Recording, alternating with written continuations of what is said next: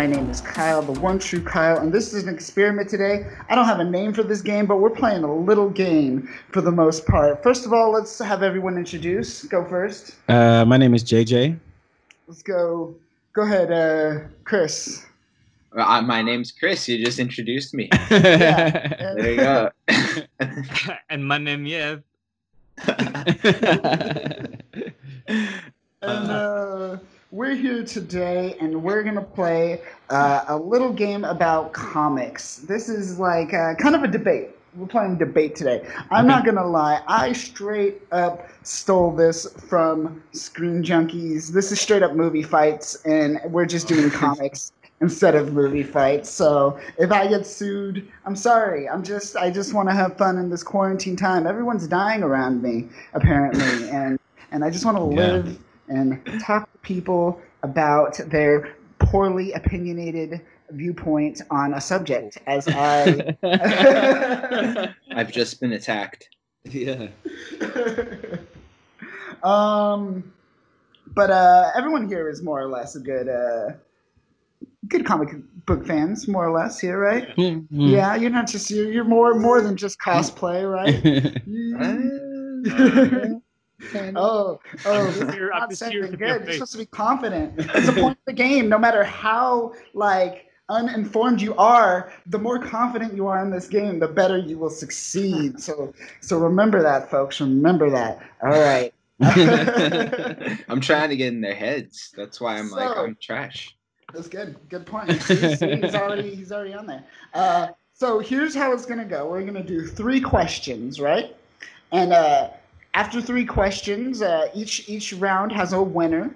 Um, from there, uh, after the three rounds, one person will be eliminated. From there, we will go to the lightning round between two people. Uh, same thing, three more rounds, and uh, if in any time we have a tiebreaker, I do have some tiebreaker questions that we could use. Each round consists of each person uh, giving their uh, viewpoint, uh, initial uh, viewpoints. Uh, everyone gets their own chance to speak. After that, we get a second uh, round in the question where everyone kind of talks and uh, makes their point. It's kind of like a free for all battle. And then after that, you have final uh, rebuttals and final uh, kind of opinions. And then after that, we will do the judging. Does that make sense to everyone? Yes, Yes. hundred percent. All Yeah. right. So let's. I wish I had a bell. That's what I bell. Ding, ding, ding, ding. You need a soundboard. Right? All right. So, first question. Uh, these have been prepared. The first two questions have been prepared, and you guys have done your own research, right? Yes. Right? Sure. Supposed to do research?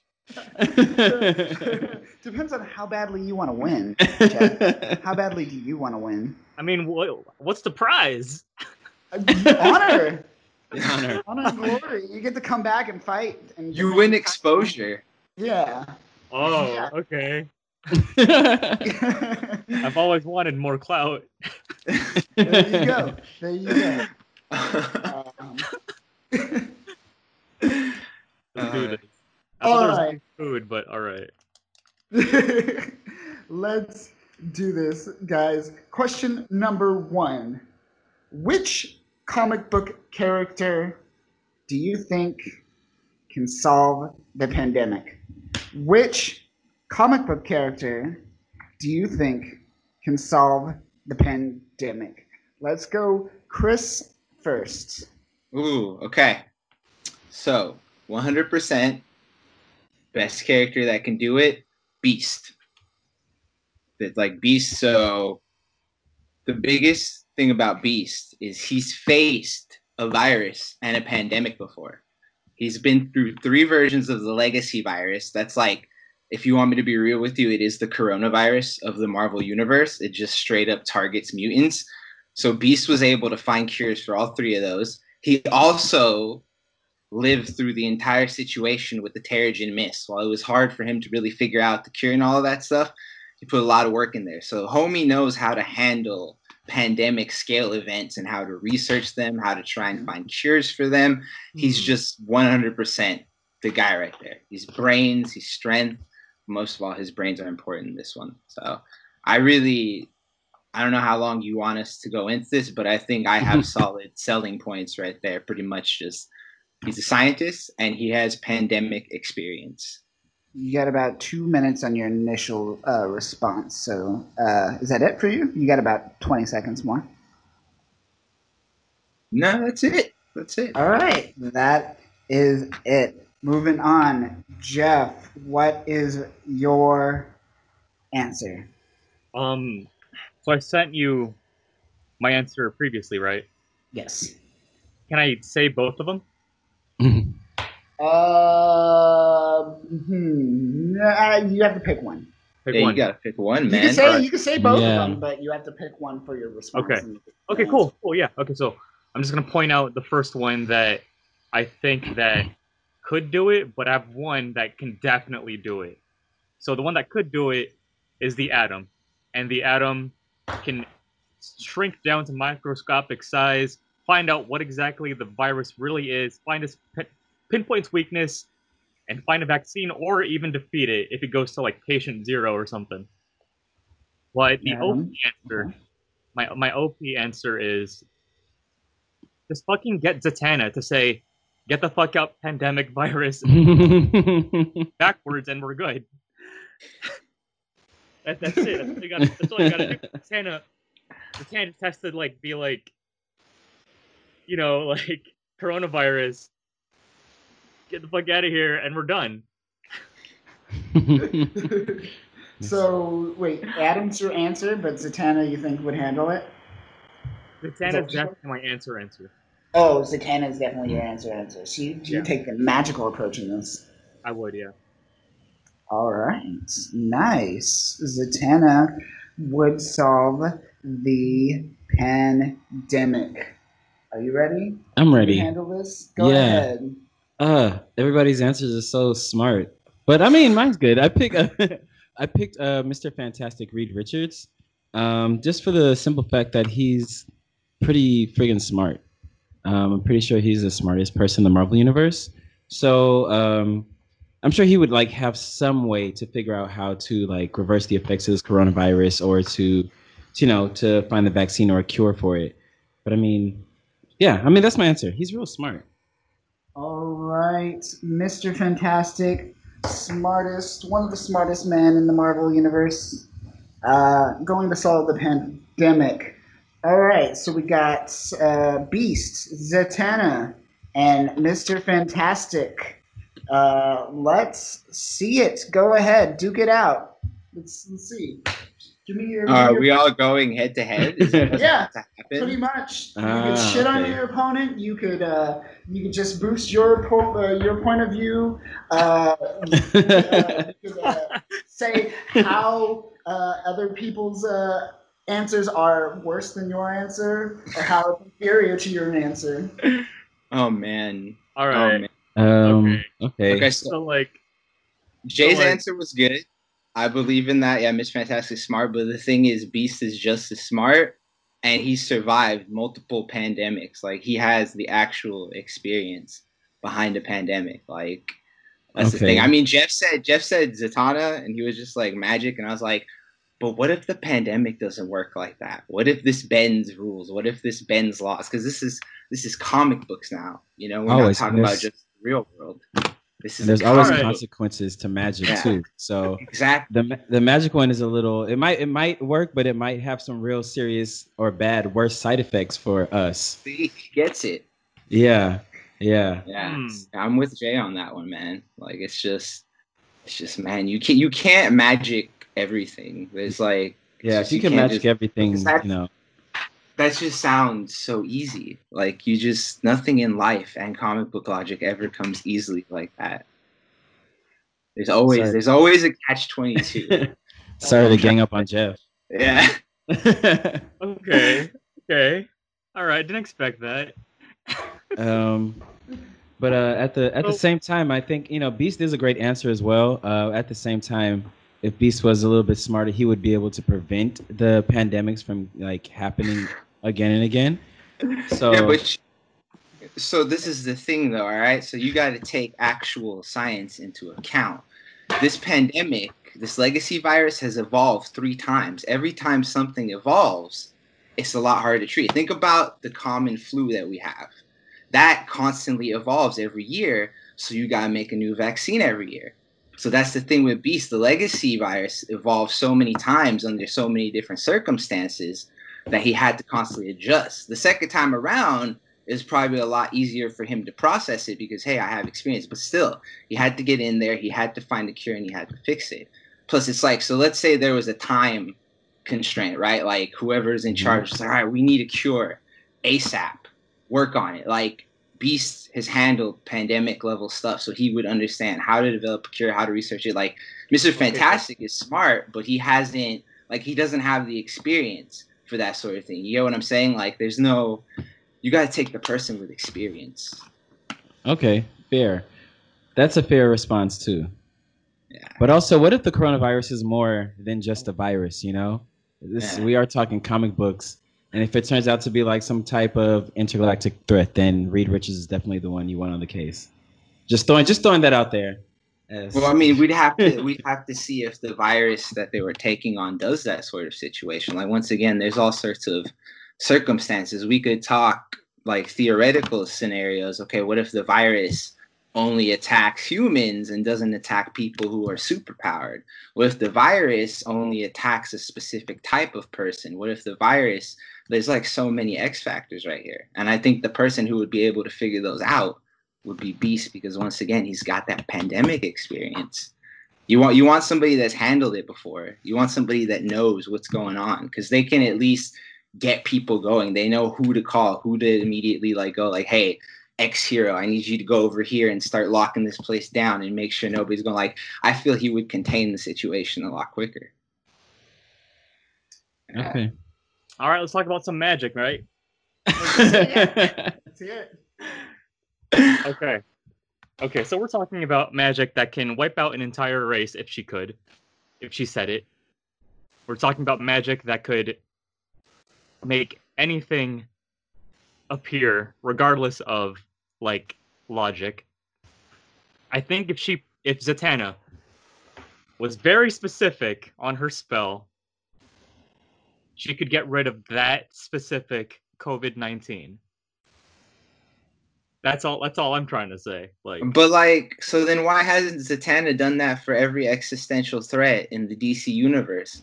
Like, if that was really the solution to everything, don't you be like, "Yo, Zatanna, homeboy's attacking. talking- Just say his name and make him disappear." Because like the way you're the way you're describing her ability is she can just like whatever, just fuck it. She's just like, I don't Yeah. like, I'm gonna fix it. So the thing is, why haven't they used that against every single threat they've ever had? Because if it's that easy, don't you think Zatanna would be like the OP goddess and they just be like, Zatanna, we need you. Just cast your spell and stop this person. because she has a moral, she has a moral code to not like take that human life, not not take that road. I'm talking just a disease. Like, this can't. This her spells can't work with like, with like, yeah, those celestial beings and shit. Um, and then with. Ah. It's like, what Yeah. if the virus is on a celestial level? Like, I think Yeah. Jay tries to It's like, Oh, if it's yeah. on a level that can't be affected by magic? it was a fucking bat. Are you, are you suggesting that Galactus cannot get the coronavirus? No, I mean, there's, there's a possibility. You never know. Yeah. because we're talking about a universe too that has multiple species. Like at one point, they were able to engineer the legacy virus to kill Skrull. Every time it mutated, they found out a new thing about it, and then they were just like, "Oh shit, this new mutation can kill Skrull, so we can use it." They're like, right there, dog. Viruses could be wild. Viruses can mutate and do anything. They could take away a specific sector of people. They could take away a specific power type of being. Like you never know, man. Could be two specific heroes or just like see it, but like that's the thing. Viruses could be anything. We we don't know because if we're in a comic book universe, anything is possible with a virus. It could be immune to magic. Could not affect humans and only mutants. It might not affect mutants and affect all the humans. You never know. Yeah, it's a lot of factors to like consider when trying to take out this thing. Yeah. So Um, any, well, uh, kind of uh, any last thoughts? Kind of uh, go ahead and say it now. Uh, yeah, actually, let's do good. Let's just roll this into uh, final thoughts for the question. So go ahead. Let's go, Jeff first. ultimately, I think it takes a team of people to take out the coronavirus. A team of geniuses. Isn't there a thing in the Marvel universe called the Illuminati? Not our Illuminati, but the Marvel Illuminati? Yes, yes, there is a. Marvel Illuminati. Marvel Illuminati. the smartest Reed Richards people is part of that. and magic people too, right? Some I don't remember what the no, newest. No magic Illuminati- people are involved. Doctor Strange Yeah. is not part of the Illuminati. Doctor No, Bruce Banner is. Oh wait, sorry. Yeah, Doctor Strange is the only magic user. Sorry. Okay. Yeah. Oh, okay. Okay, so I think my, I don't know, like I think like there's still credence to magic and science coming together to take out something like this. That's that that's sure maybe Zatanna alone can't do it, but the marriage of the marriage of two like sides of geniuses. I don't know, like there's something there. All right. Chris, final thoughts. All right. Jeff, I like how Jeff brought up the teamwork thing. So it's like, you know, you just kind of mentioned the team. So there's the Illuminati in the Marvel universe. So let's say it was on a level where we'd have to call somebody else, and they're like, all right, we need Beast on our team because he's got pandemic experience. He's broken down these viruses, and then he can collab with Doctor Strange. And then he's like, oh, snaps, Beast, you got me this thing about the virus. And now I realize there's a spell I can cast that can work against the virus. So I, I believe in you with teamwork, but I still believe that having Beast on a team working with others is by far more beneficial because 100% the pandemic experience. Like right now in the real world, wouldn't you would like you want people who are facing the pandemic right now to actually have that experience because they know how to handle it. They've seen it at its worst. They've seen how to get through these types of situations. So team matters, but the experience is the biggest key right there. And Beast has got it. Beast has pandemic experience. All right. Final thoughts.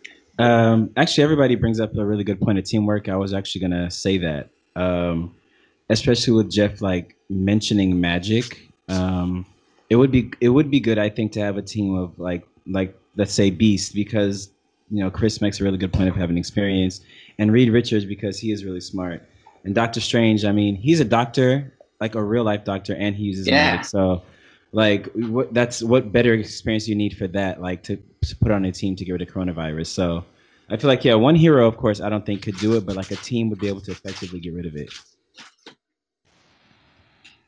So yeah, teamwork. Teamwork. Right. So, um,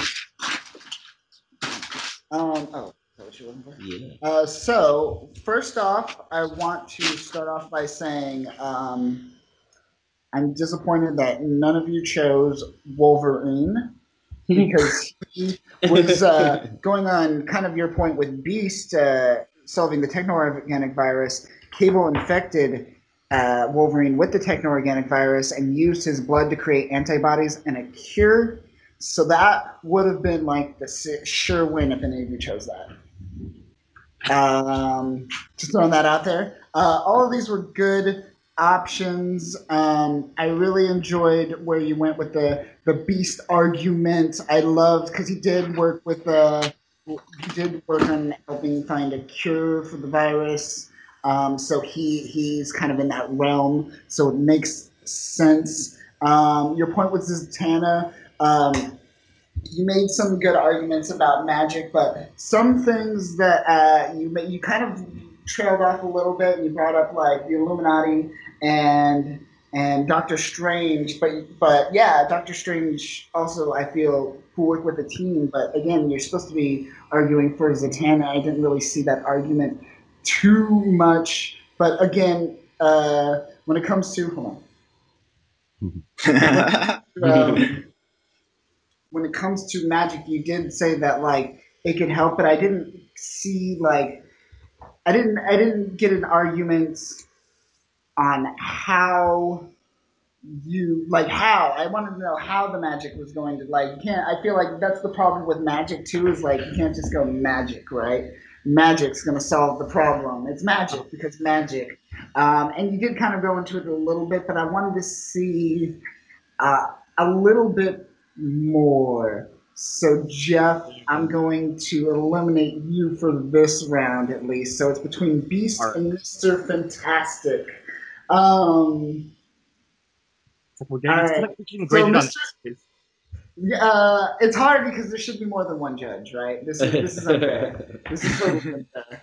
Um, so hopefully in the future we can get more judges, and I would like to have two judges, and then uh, the viewers be one judge uh, as well. Be cool. Uh, so Mr. Fantastic made a lot of good points. You mentioned about how he could handle, like he could take this on at the galactic level. Like we meant, we brought up, everyone kind of pivoted and thought of like, what if this was a galactic thing, right? Yeah. And you did bring up like he could like solve this on a galactic level. He could stop it probably before it gets to a galactic level. So keep it while still on Earth, pretty much. Um, so you made a lot of good arguments there. Um, one thing um, uh, you did a lot was uh, you totally helped your opponents and agreed with them very much so in this situation, Everybody was really uh, convincing. which is good. It's very nice to compliment, but at the same time, don't give them the upper hand at the same time. Uh, with Beast, I felt like you made a lot of good points, and you kind of uh, you kind of what if a lot of uh, people on their points of view. So for this round, I'm giving it to Chris. Chris takes the round.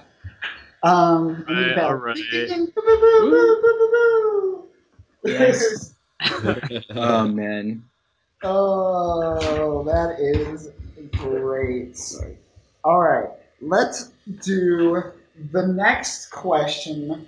Um, but it's not going to be pre- the prepared question that we did. We're going to do the mystery question. oh. Oh, Oh. already? Yeah, All right. I'm going to mix it up. We'll do the prepared question next. All right. All right. Hmm. All right. So I'll have uh let's see. In here are four Tsum Tsums. And uh you're gonna choose a Tsum. I guess uh, for you two, I'll, I'll I'll just kind of dig my hand in here and tell me when to stop, and I'll stop and grab something, and that'll be your Tsum. Whatever I pull out, the question is, pitch me a gritty Joker-like movie of this character that I choose. Oh, cool. Are you ready? Oh, Yeah. All right. So, uh, Chris, you're the winner of the round. You go first. So I'm just gonna stick my hand in there Uh huh. and and just tell me when. Now. Venom. Oh Yeah. wow. Can you see that? Can you guys see that at all? Yep. Yep. Um, I guess a little venom. Are they all Marvel characters or are they Disney Disney characters? These are all Marvel. Oh, should- that's easy. Give me a gritty reboot of Tigger. right? Oh, I should go get some. All right, uh, Jeff, uh, go ahead. Tell me when to stop. Stop.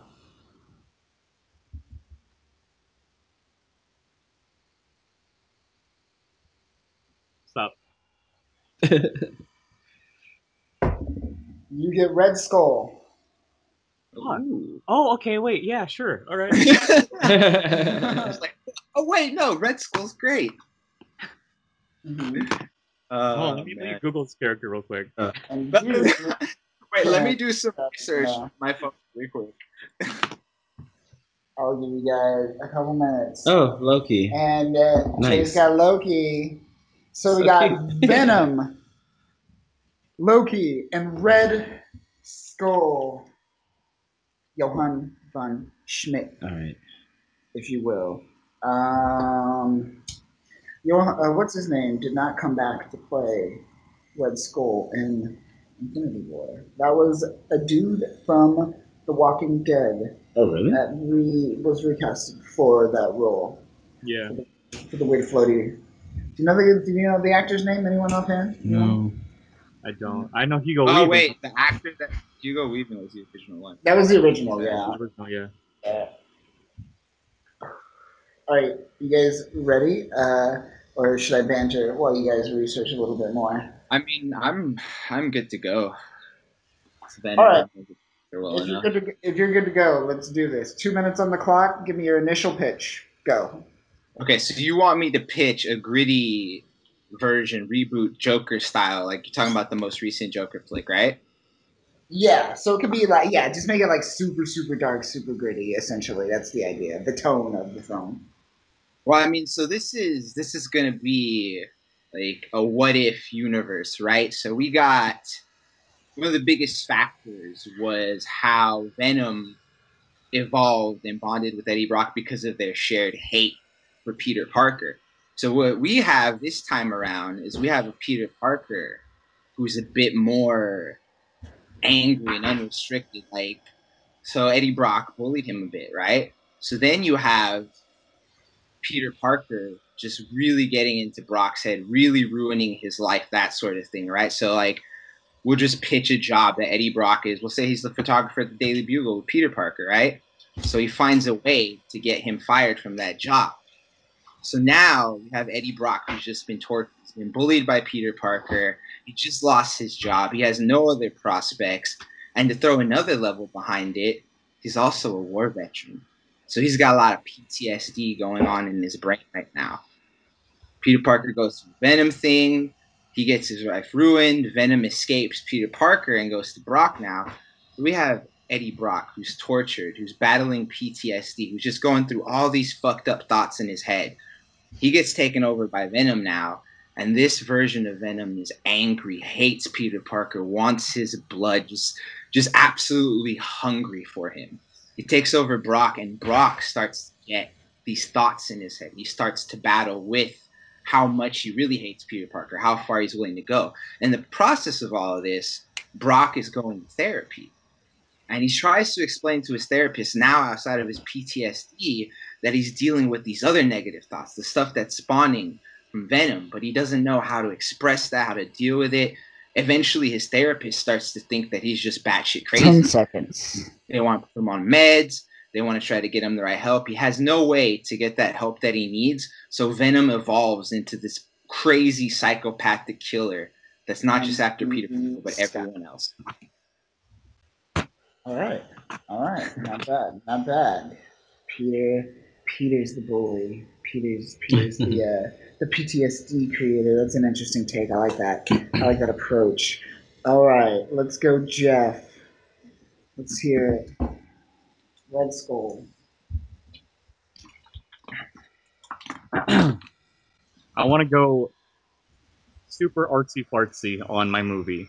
So there's a director who I fear but admire. Um, and I want him to helm this movie as not only the director, but I want him to write this shit. His name is Lars von Trier, and he is probably the most existential, depressing director in this generation, at least. He's he has a movie. It, it was on Netflix. It was, but not anymore. Called Antichrist with Willem Dafoe. It's it hurts a lot. So, with Red Skull's origin story being a what's the word for childbirth, but the mom dies. That that whole thing. I, I don't know. I don't know the word. Stillbirth Stillbirth. Okay. thing. Is that what it is? Mhm. Anyway. No, that's what Anyway. baby dies. Yeah, that's But what Um, it's it is. Okay, never mind. Anyways, I want this movie to be extremely depressing, like absolutely, ah, like gut wrenching. And so we're gonna open up with, with him, his, his mother on his mother on the hospital bed, and the father is already like feeling so much remorse for his dead wife. Flash forward five years, he's drunk, beating up his son. Flash forward two more years, He's trying to drown his son. Flash forward a couple more years. He's alive. He has a job in a hotel. Red Skull, Red Skull before sorry before before he's Red Skull. Johann has a job in a hotel. He's depressed as fuck. He wants to end his life. But who comes in as a customer to tell him, "Hey man, you're a good guy. You're you're worth it. You're you do matter." 10 seconds. Adolf Hitler. Adolf Hitler tells him how much he matters in this world.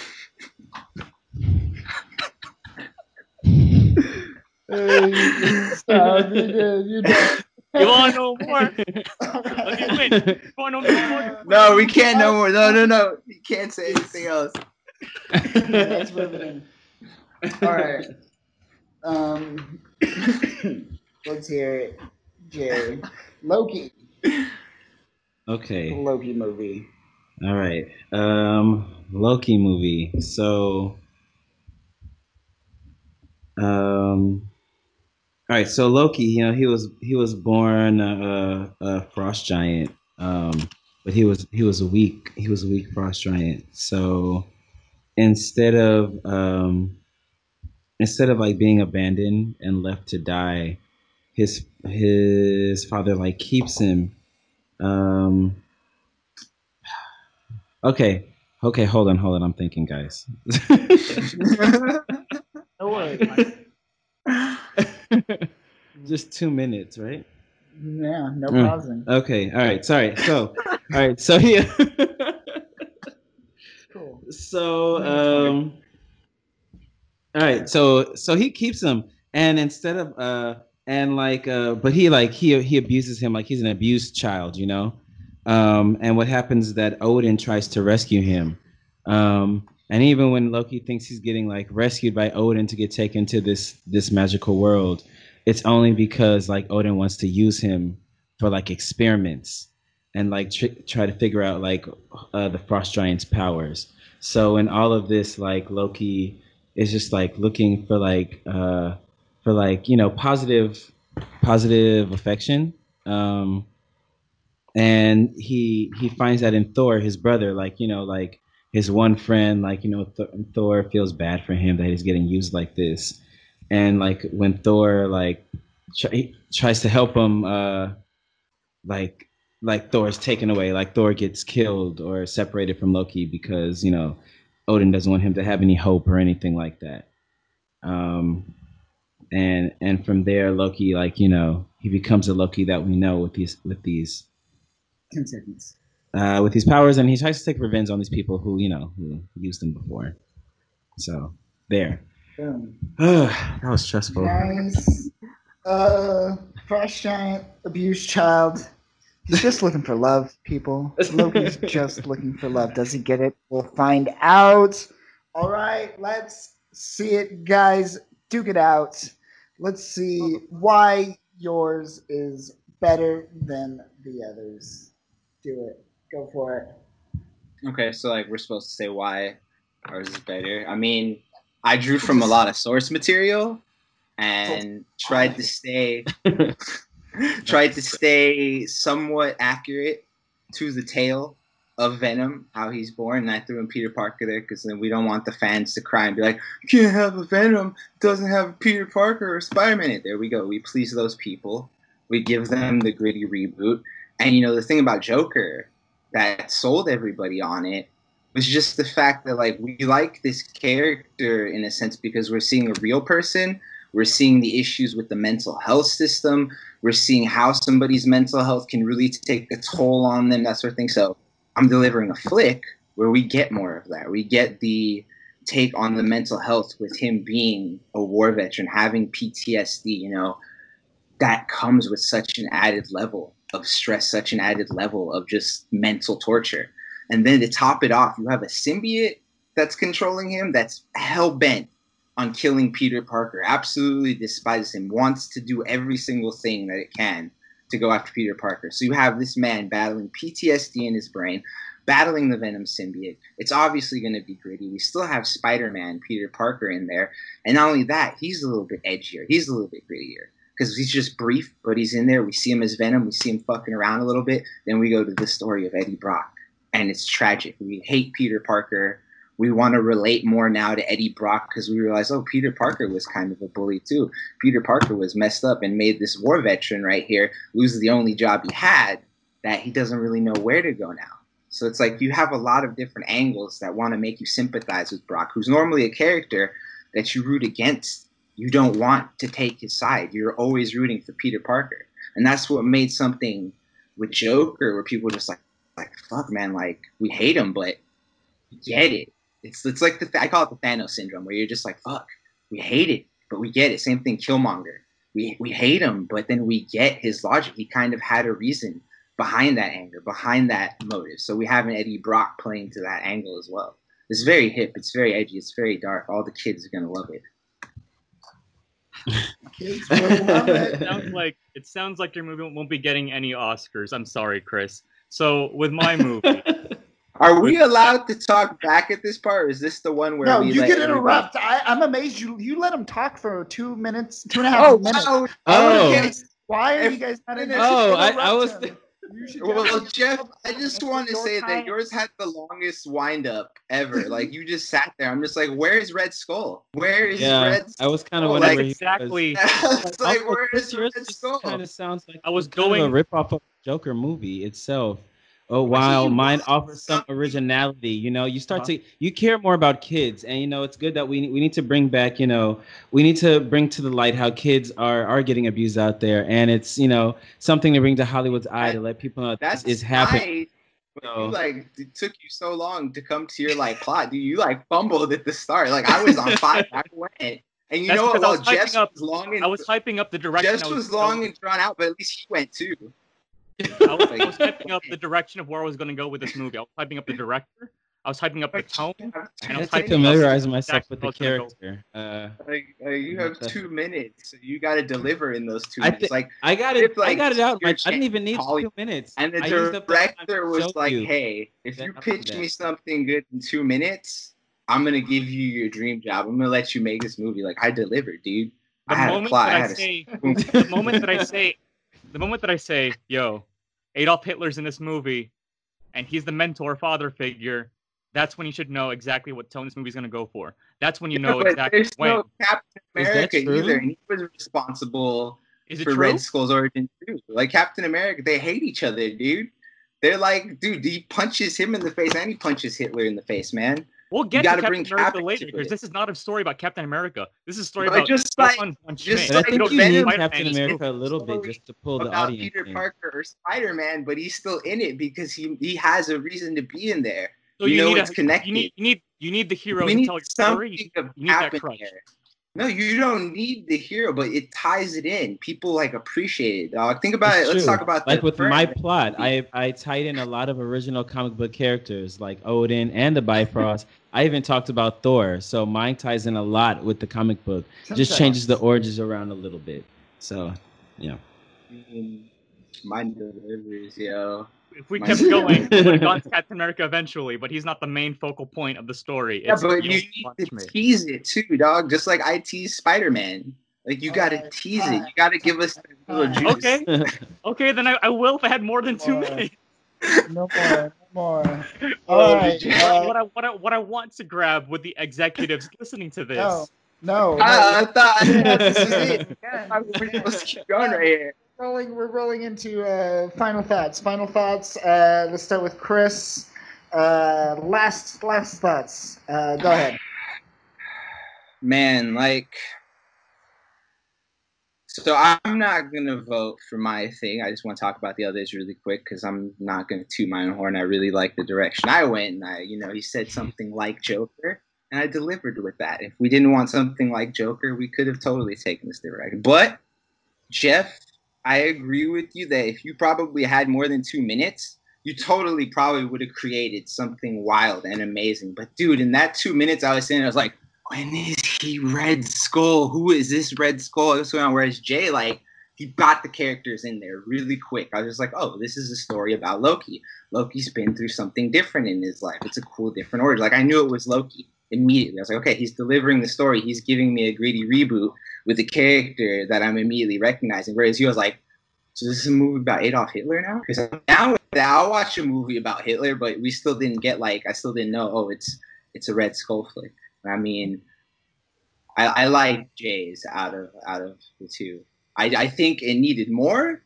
I think it needed some more like it got me, but it didn't get me going. I was like, oh, this is probably something I'll see on video on demand. I think that's where I'll go with it. That's Uh-huh. that's when I'll see it. But you're not like hype, like, man, I need to go to theaters right now. I need advanced tickets. I need to just buy these passes and be there at the first showing.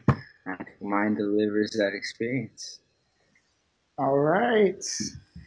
Uh, Venom does it deliver that experience? Uh, we'll find out. Uh, Jeff, final thoughts. Go ahead. I'm a fan. I'm a fan of pitches that reel you in and end it with a plot twist that completely changes the narrative of a story. There was a pitch I heard earlier about a gritty reboot of Captain Hook, and the hook at the end was the fact that it wasn't even. It didn't sound like a Captain Hook story until the very end of the pitch when it was revealed who Captain Hook, um, what his real name was and that's what I was. That's where I was gonna go with my pitch for Red Skull. We're gonna treat it as like an Oscar bait, artsy fartsy fucking movie about this guy in the shittiest part of Germany right now during World War II. No ties to Marvel until the very end when the fucking Tesseract cube comes in. But that, that's, that's what I was gonna go with, and Lars von Trier would have been the best director for this because if you've seen his shit, man, he is he's not a happy dude. He's not like he would have been the perfect director for a Red Skull movie, and also he's like he's he's uh Ten seconds. no no he's worked with um Marvel actors, so yeah. There you go. Work with Marvel actors, Lars von Trier. Um, gritty, dark, sad. I'd watch it. I'd watch it. For sure, I'd watch that. Hell yeah. All right, Jay, Loki, final thoughts. All right, uh, Loki. Um, I'll you know I'll talk a little bit about everybody's movie. Um, mine I'll start with I think you know, like I like I pitched. It's it starts with a similar backstory to the comics, just with a, a twist, just to uh, to make sure that it holds on for the original comic book characters, but it also brings a little realism to bring other audiences into the theaters and you know into the seats. Um, so I think that's it's great, and if you know with time you can build with Loki and expand the storyline in a way that'll really captivate audiences. Um, I enjoyed the uh, the plot of Venom. Um, it was it was really good actually. Um, I liked the twist with the origin story as well. Um, that was another great plot. It, it it's just you know it's unfortunate that Venom came out so recently. So you know it's, it's just so you know you, you get too many similarities there. So but you know good plot otherwise. Um, and then going to the red plot, uh, Red Skull plot. I was actually I, I feel like I know more about the director that Jeff wants more than the plot of the movie. Um, I'm I'm just a little confused as where the origin story of this is going. Um, but those are just my thoughts on the on the on the plots and the and the gritty origin stories. Um, I think mine's pretty good.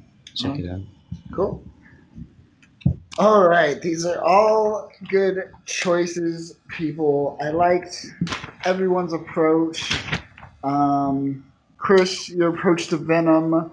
I like the idea of Eddie Brock having PTSD. I like that, like how it kind of like haunts him and it, it, it's like seeding at his brain a lot. So that I like that aspect, that take on Venom. That's a good approach. Um, what was the other Venom? That was uh, Agent Venom. Can, so, does Oh, Flash the Thompson. Flash Thompson. Wasn't Flash Thompson the one that went to uh, the military, not Eddie Brock? Yeah, but on that? yeah, no, it is Flash Thompson.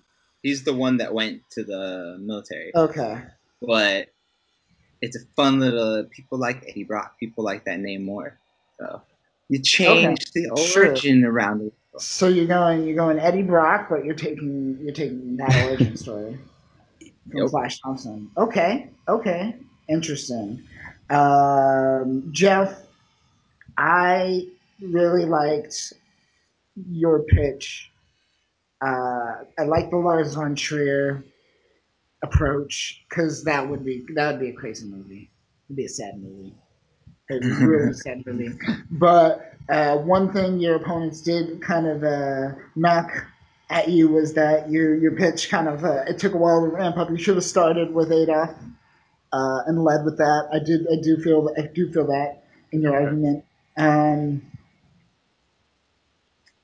also, yeah, uh, with Venom, I feel I feel a similar aspect where we're getting kind of just uh, what what you said, Jay. Uh, a, a knock on uh, Venom was that it just your your movie, Chris, kind of just sounds like uh, more or less Joker, but with Venom. Um, so I, I did I did see that point of view. All right, Jay with Loki. Um, I liked the idea of him being a child, like uh, like being abused by uh, Odin. I thought that was cool, but that was at your like minute and forty mark, like before that you're talking about more or less the plot of Thor, the first movie. you did have some good That's- points. That's Uh, low key why I was kind of tuning out until the one minute forty mark. I- I can't even argue with that. You did have a lot of good points, like how you said it did. Uh, uh, the Venom just felt like a rip off of Joker. Uh, I liked, I liked, I liked the confidence that you felt you didn't need the two minutes. Um, that was great. Um, but other than that, you, you, you, I'm gonna have to say Jay's out of this round, just because oh. more or less this is this is Thor with a little bit of fat child. abuse. Um, Uh, going between uh, Venom and uh, Red Skull, this is gonna be a hard one. Uh, hmm, I want to see. I see. The problem is, I want to see Jeff's movie. I do.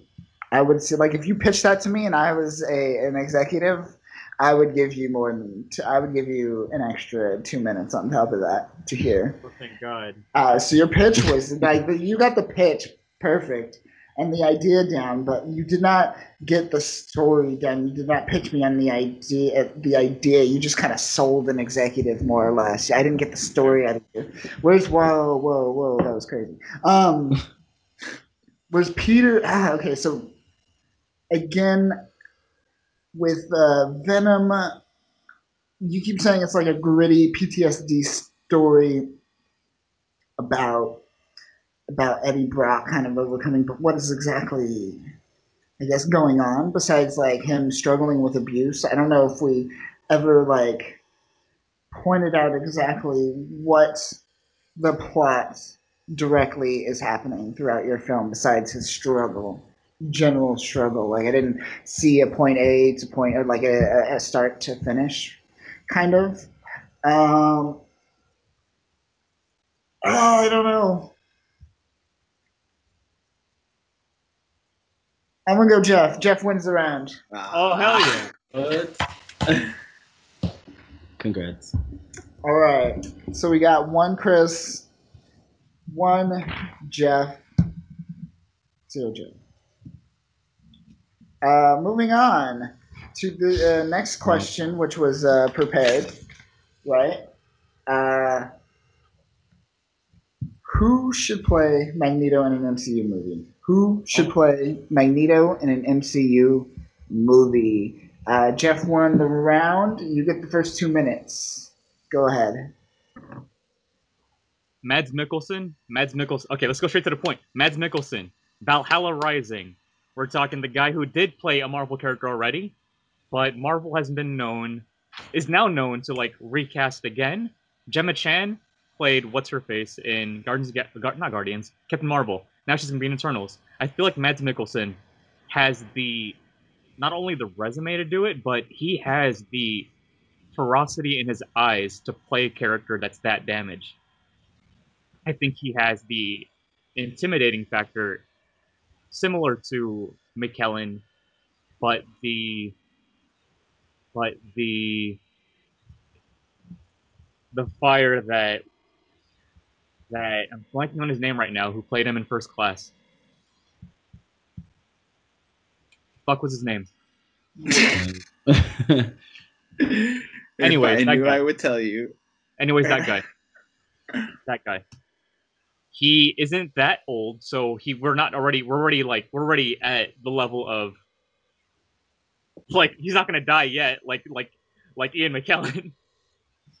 and if you if you see his other shit, like in Death Stranding, he played he played someone in, in he played a it's a spoiler character, but he played a very mysterious father-like figure, and I feel like he knows Mads Mikkelsen knows how to to play a character that has gone through so much shit and can lead an a future army of extremists at some point in his life. It looks like he can. What else to say? What else to say? Valhalla Rising. Watch Valhalla Rising, and you'll know exactly what I mean. yeah, that's all I got. All right. Mads Nicholson. Uh, that will be an interesting choice for Magneto. Uh, Jay, let's hear your choice. Um, haha. my choice was uh, William Dafoe. Um, and I think uh, he would actually be a great Magneto just because I think it's time for a change. Um, in these last few X Men movies, we've gotten the very calm, very thought out Magneto. Um, you know, not too angry, uh, just a very like um, what's the word I'm looking for? Like a very planned out leader. Um, and I think I think if we're if we're gonna get a different uh, if we're going to another universe of X Men, I kind of want to see a different take on Magneto. I want to step away a little bit from the from that type of comic book calm Magneto. I kind of want like a sometimes crazy Magneto, and I think um, William Dafoe would be able to do that. Um, to be able to uh, deliver a dual type of performance. Um, uh, for for that type. Like I I, I want to see a mostly Magneto that's from the comic books, but then when the time calls for it, or like when he gets angry, or or or maybe he's like truly determined to get a plan done, we maybe get like a a slightly more psychotic side, or or um or just yeah, I guess the word is psychotic, more determined side, like to get something done at at whatever cost, um, but only when the time calls for it. So and I think uh, we can get that from Dafoe, like I said. Um, he can deliver that type of performance to give us a fresh take on Magneto. Okay. Yeah. Cool. All right. Dafoe, psychotic and determined. Uh, I'm excited for that. Um, that dude's a crazy motherfucker. Uh, Chris, let's hear it. Going? Am I on? You're on. All right. So I'm about to take everyone for a ridiculous loop with my particular choice, but Marvel does like to do crazy things with casting, surprise us with all sorts of things, and take well-known people that we're just like, wait, what are they doing? So my choice is Sacha Baron Cohen as Magneto. And I'm sure you guys are be like, what? Why would Borat be Wow. Magneto? Now, here's the first thing I want to state. If you've seen Sacha Baron Cohen in interviews, he's actually very calm, very polite, very well mannered, very charismatic. He could fit the bill of the calm leader type of Magneto. But then, if you've seen the portrayals of some of his characters, he's very good at taking a whole different angle, turning into a different person, being animated, being wild. If we get a Magneto that's also a bit of a madman, he would be the perfect blend and balance of it because he'd be calm and collected. But then when something makes him flip his switch, that's it. we see a wild out there, outrageous beast coming out of him. But the other reason why I say Sacha Baron Cohen, and this is one of the most important things about Magneto, is his origin. Magneto is a Holocaust survivor.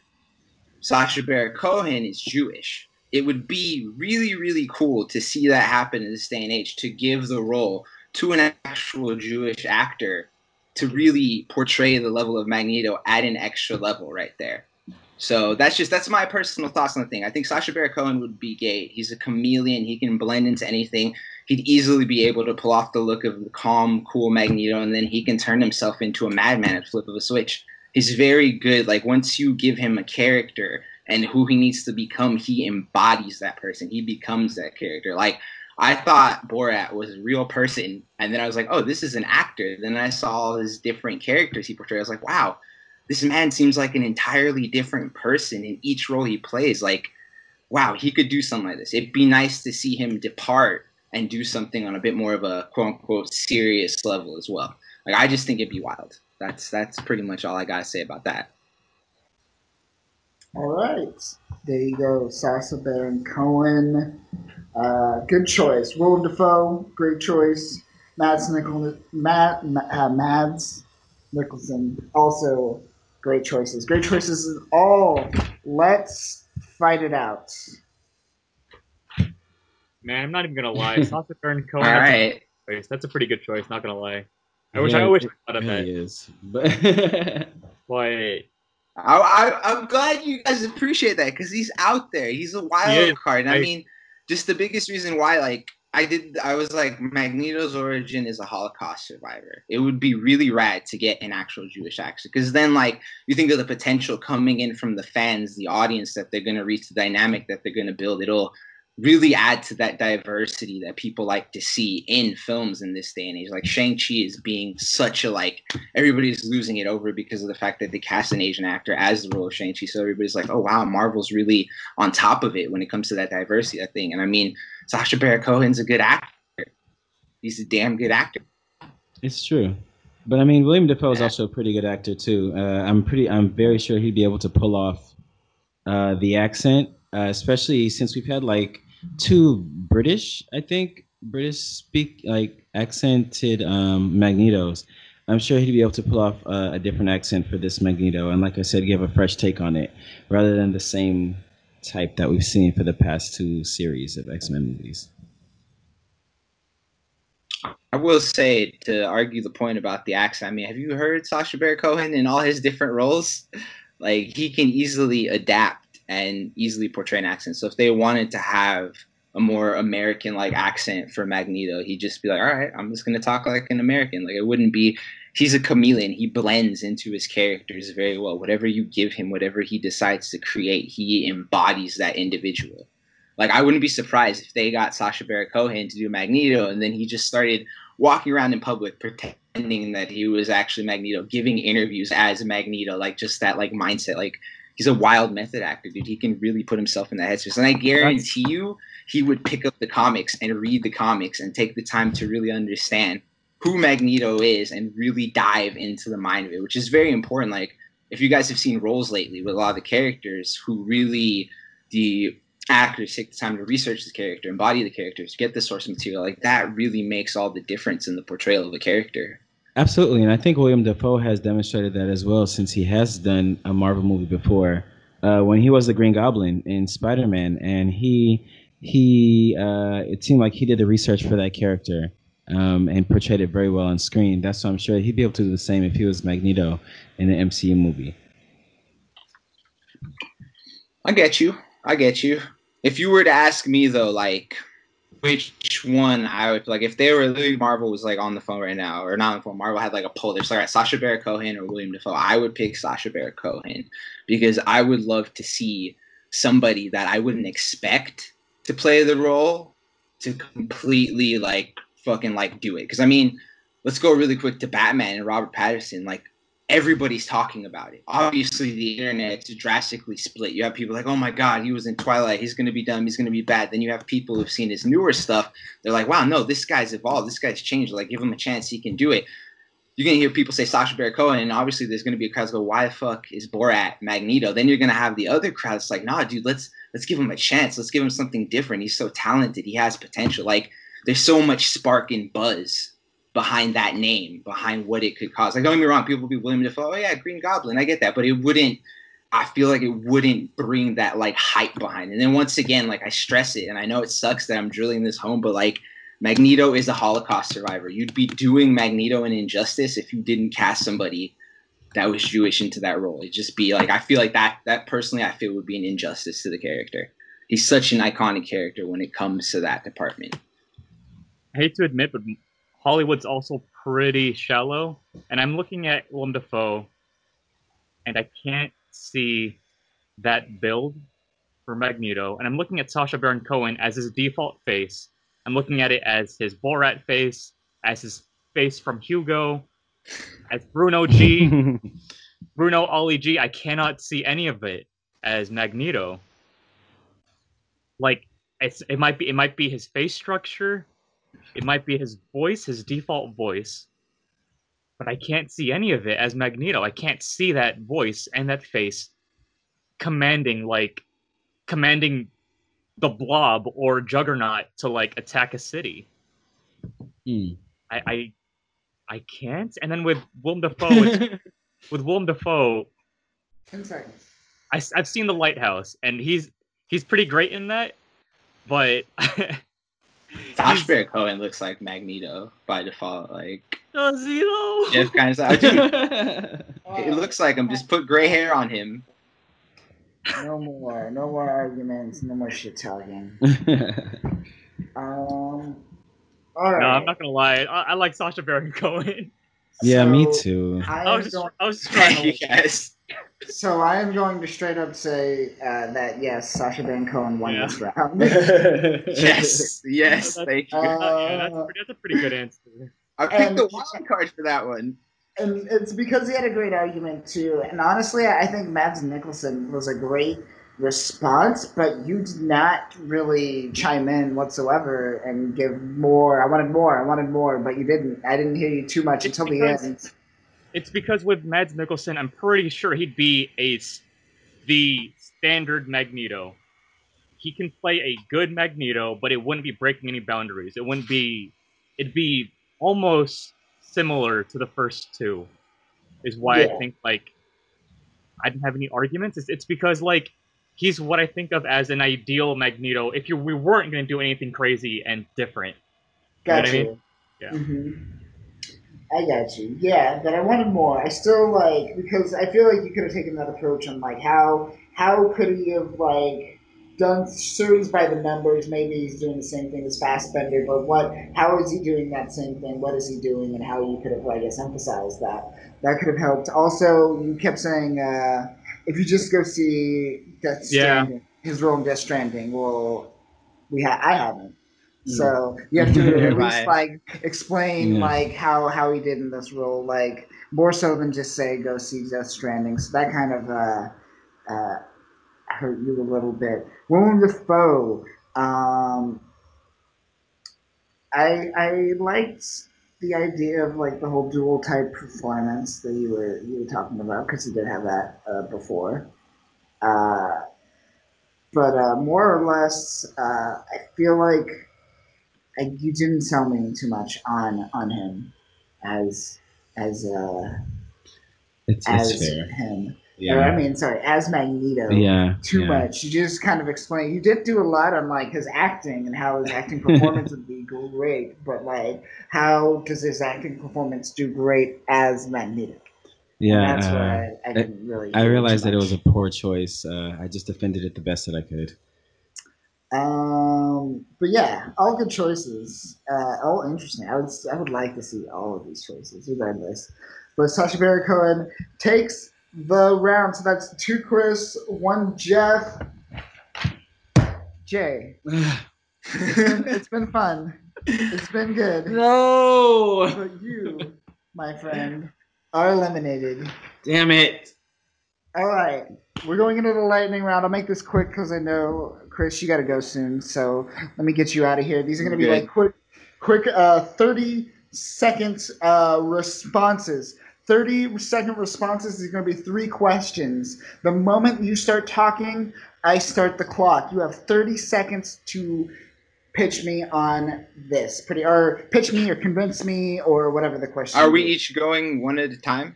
One at a time. So Okay. yes, Chris, you won that round. You go first. Okay. All right. The first question: Which comic book character should run against Trump? Thirty seconds when you start. Which comic book character should run against Trump? Go ahead.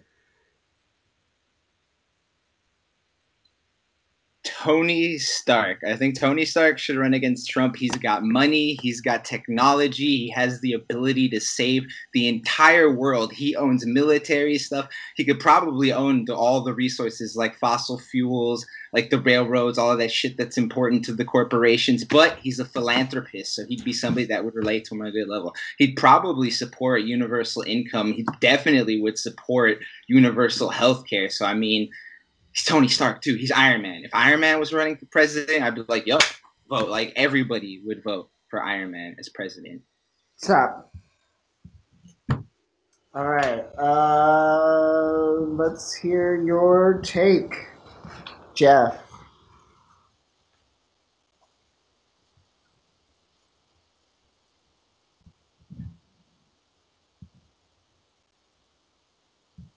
Bruce Wayne. Bruce Wayne has not only the the compassion, the compassionate side of a candidate that um, I that I personally think that a candidate should have, but like I'm like man, okay, I can't, I can't even front. Tony Stark is a good answer. I can't even. I'm sorry. no, Jeff, come on, defend yourself. Oh. All right. Fuck, man, I can't even front. That's a good answer. You can't. You gotta. You gotta hang in there. You gotta hang in there. At Isn't he out of time? He is way out of time. I stopped his timer. He is done. Yeah, yeah. Uh, it's okay. Chris. Chris takes that round. Obviously. By default. Uh, all right. Next one. This is gonna be great. I just want you to you try to do this in 30 seconds. The world's falling apart, and so is the comic book industry. Save the comic book industry in 30 seconds. Chris goes first.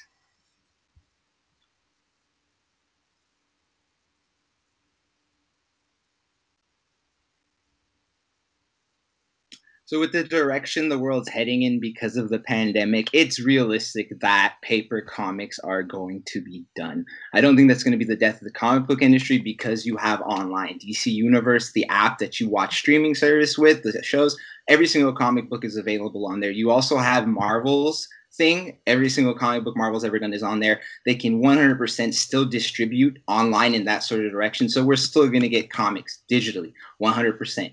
Can we save the paper comic industry? I I can't see it happening. But I 100% believe you, the comic book industry as a whole will survive, especially because we have comic book movies too. So we're gonna see the big names. All right. Jeff, take it away. Save us.